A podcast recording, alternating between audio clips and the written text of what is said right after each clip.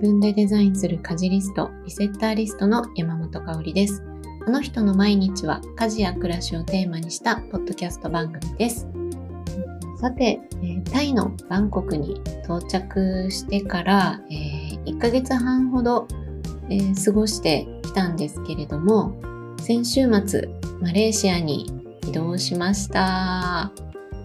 ちょっとね、今回はそのマレーシア到着したようの報告会にしようかなと思っています。なのでちょっとまだね、数日なので、そんなにあの暮らしのあれこれがわかるわけじゃないんですけども、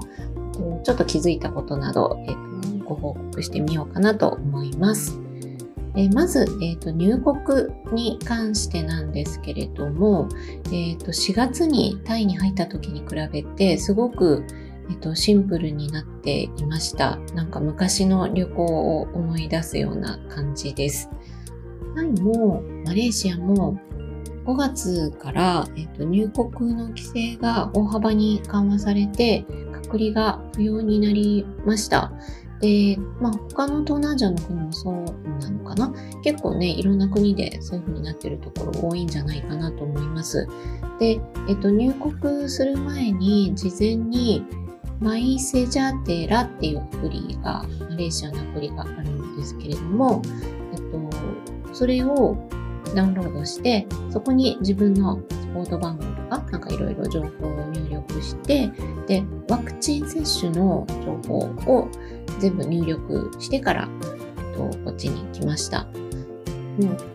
で、4月のタイの時は、えっと、まだ隔離が必要だったので、隔離ホテルに、隔離で予約してたホテルに行く前に、そう、えっと、送迎の番があったりとか、えっと、それでホテルに着く前に病院に立ち寄って PCR の検査をしたりとか、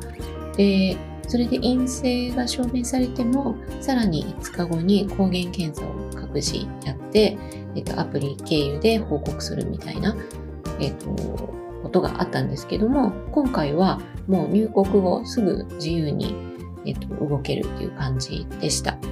はい。で、さっきのね、えっと、アプリ、マレーシアに入るときに入れたアプリは、えっと、アプリを開くと、画面、開いた画面にそのまま、えっと、自分がワクチンを何回接種したかっていうのがわかるようになっていて、なので、こう、屋内の商業施設とかに入るときには、入り口に立ってる係の方にその画面を見せて入っていくっていうシステムになってるみたいです。なので、こちらの地元の方もみんなスマホ取り出して、それ見せて中に入ってますね。はい。そういう感じになってました。で、えっ、ー、と、タイと日本は、えっ、ー、と、時差がマイナス2時間あったんですけども、えっ、ー、と、マレーシアだと1時間になります。なので、えっ、と、日本が今、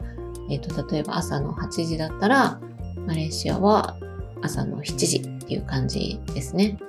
はい。で、えっと、位置関係としては、バンコクからそのまままっすぐ南に降りていくような感じで、マレー半島に位置していて、マラッカ海峡に面している感じです。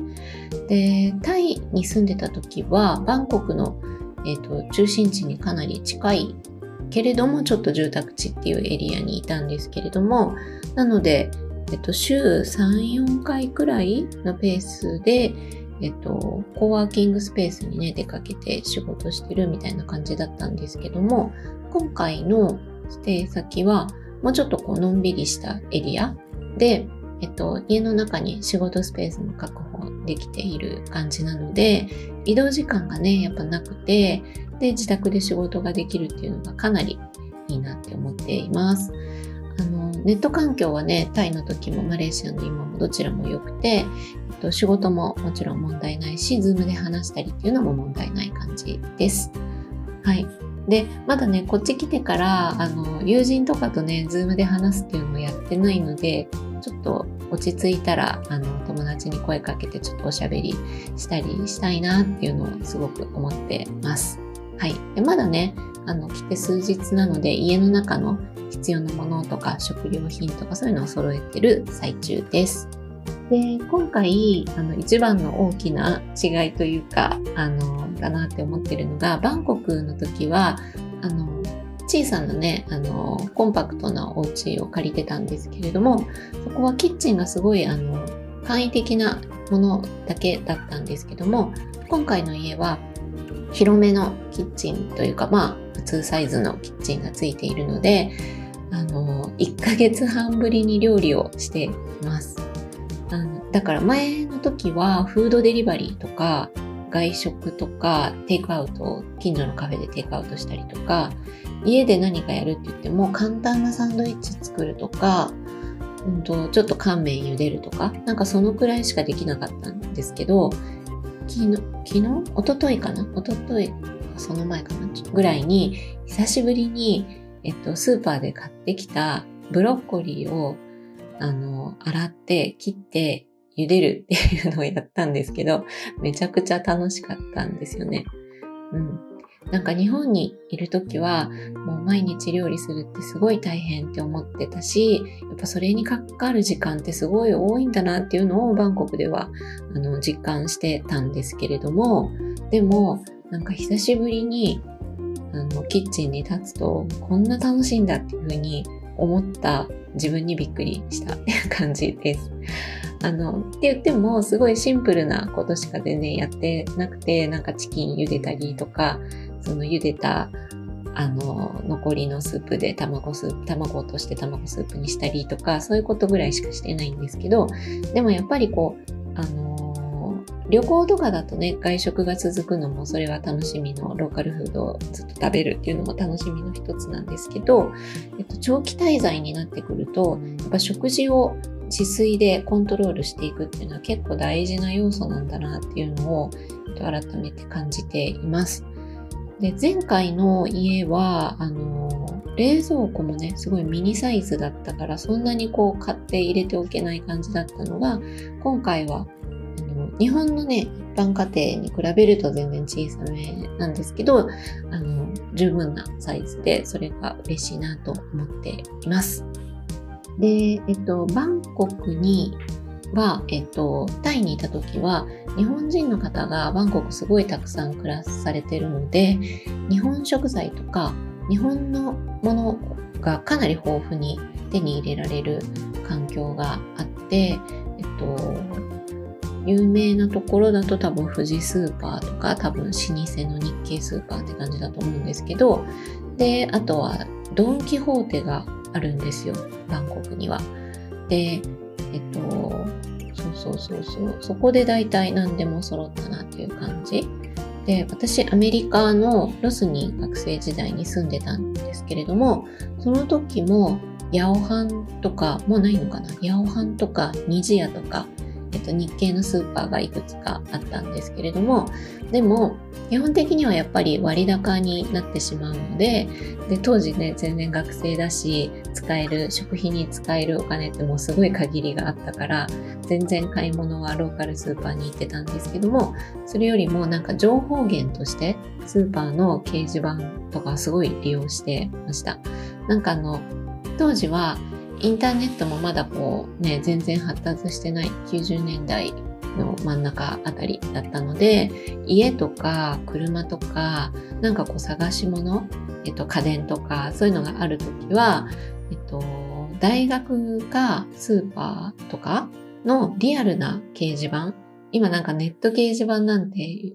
そっちの方がね、あの、耳にすることが多いかもしれないけれども、もちろんあの、昔はそういうね、あの、リアルな掲示板があって、そこにみんな自分でチラシ書いて貼って、で、下にこう、電話番号を書いて、切り取って持ち帰れるように、こう、切り込みをね、入れといて、で、連絡を待つみたいな、そんな時代が 昔々あったんですけれども、なのでそういう情報収集の時は何か本当に探してるものがある時は大学スーパーあたりのリアルな掲示板もしくは新聞のクラシファイドのコーナーあのありますよね。何て言うんだっけ？売ります買いますみたいな。ページ？そうそう。あそこ34行5行とかぐらいの小さいスペースに書いてるのをこう全部チェックしていって条件に合うところに連絡するみたいな人ととか、あとはもう友達とか知り合いの口コミ紹介っていう感じで情報を得ていたのをなんか思い出していました。はい。なんかちょっと話がそれたんですけど、そう。で、そのドン・キホーテがね、えっと、バンコクにはあるっていう話なんですが、えっと、2店舗あるみたいです。で、ドンキって私日本ではほとんど、えっと、行った経験が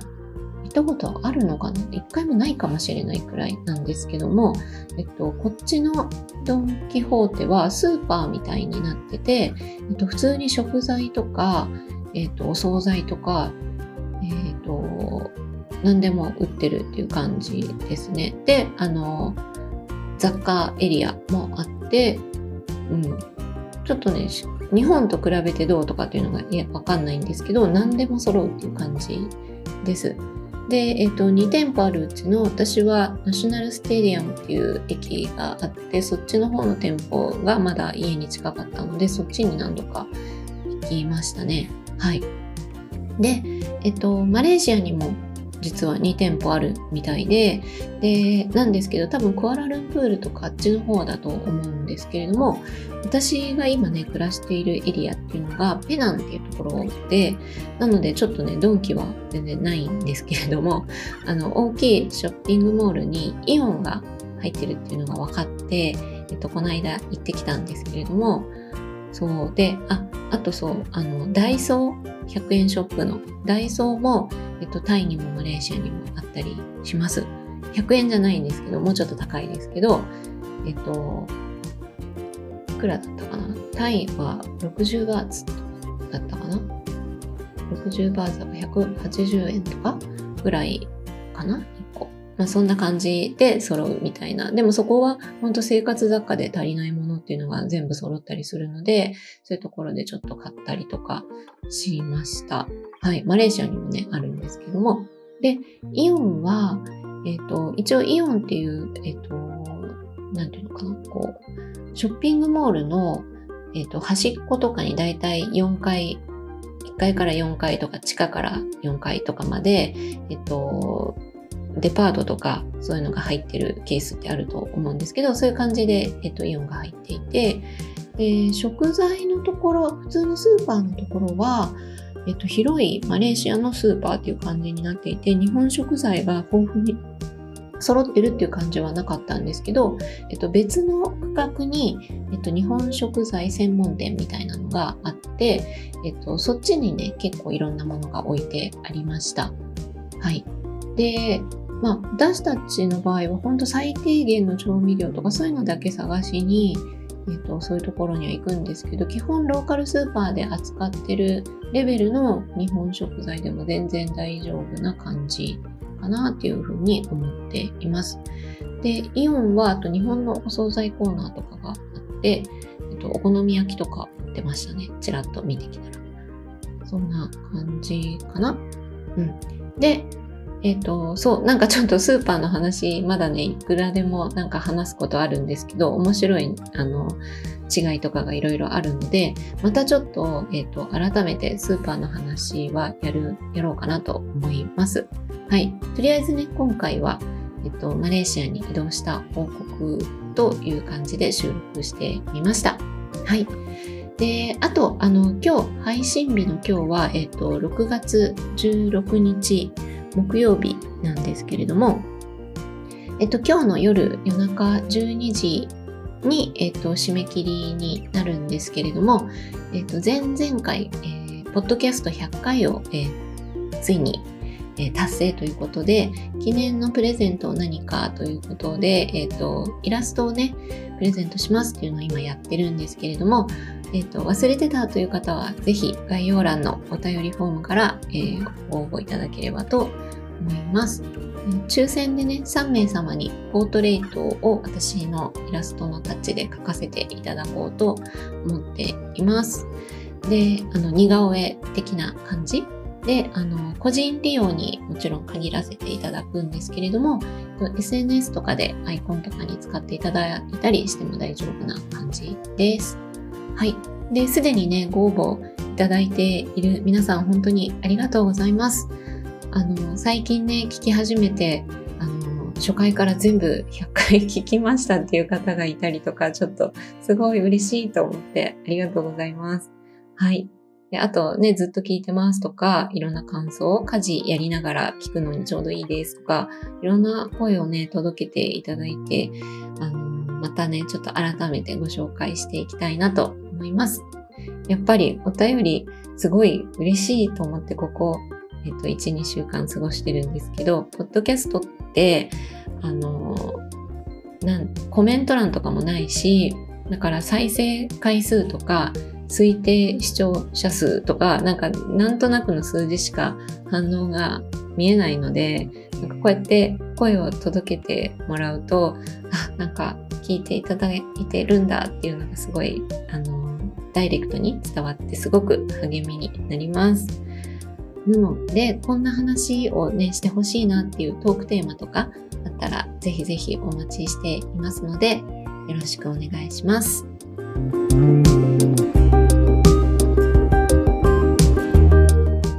今回のあの人の毎日はここまでとなります。概要欄にお便りフォームをご用意しています。感想、質問、トークテーマなど募集していますのでよろしくお願いします。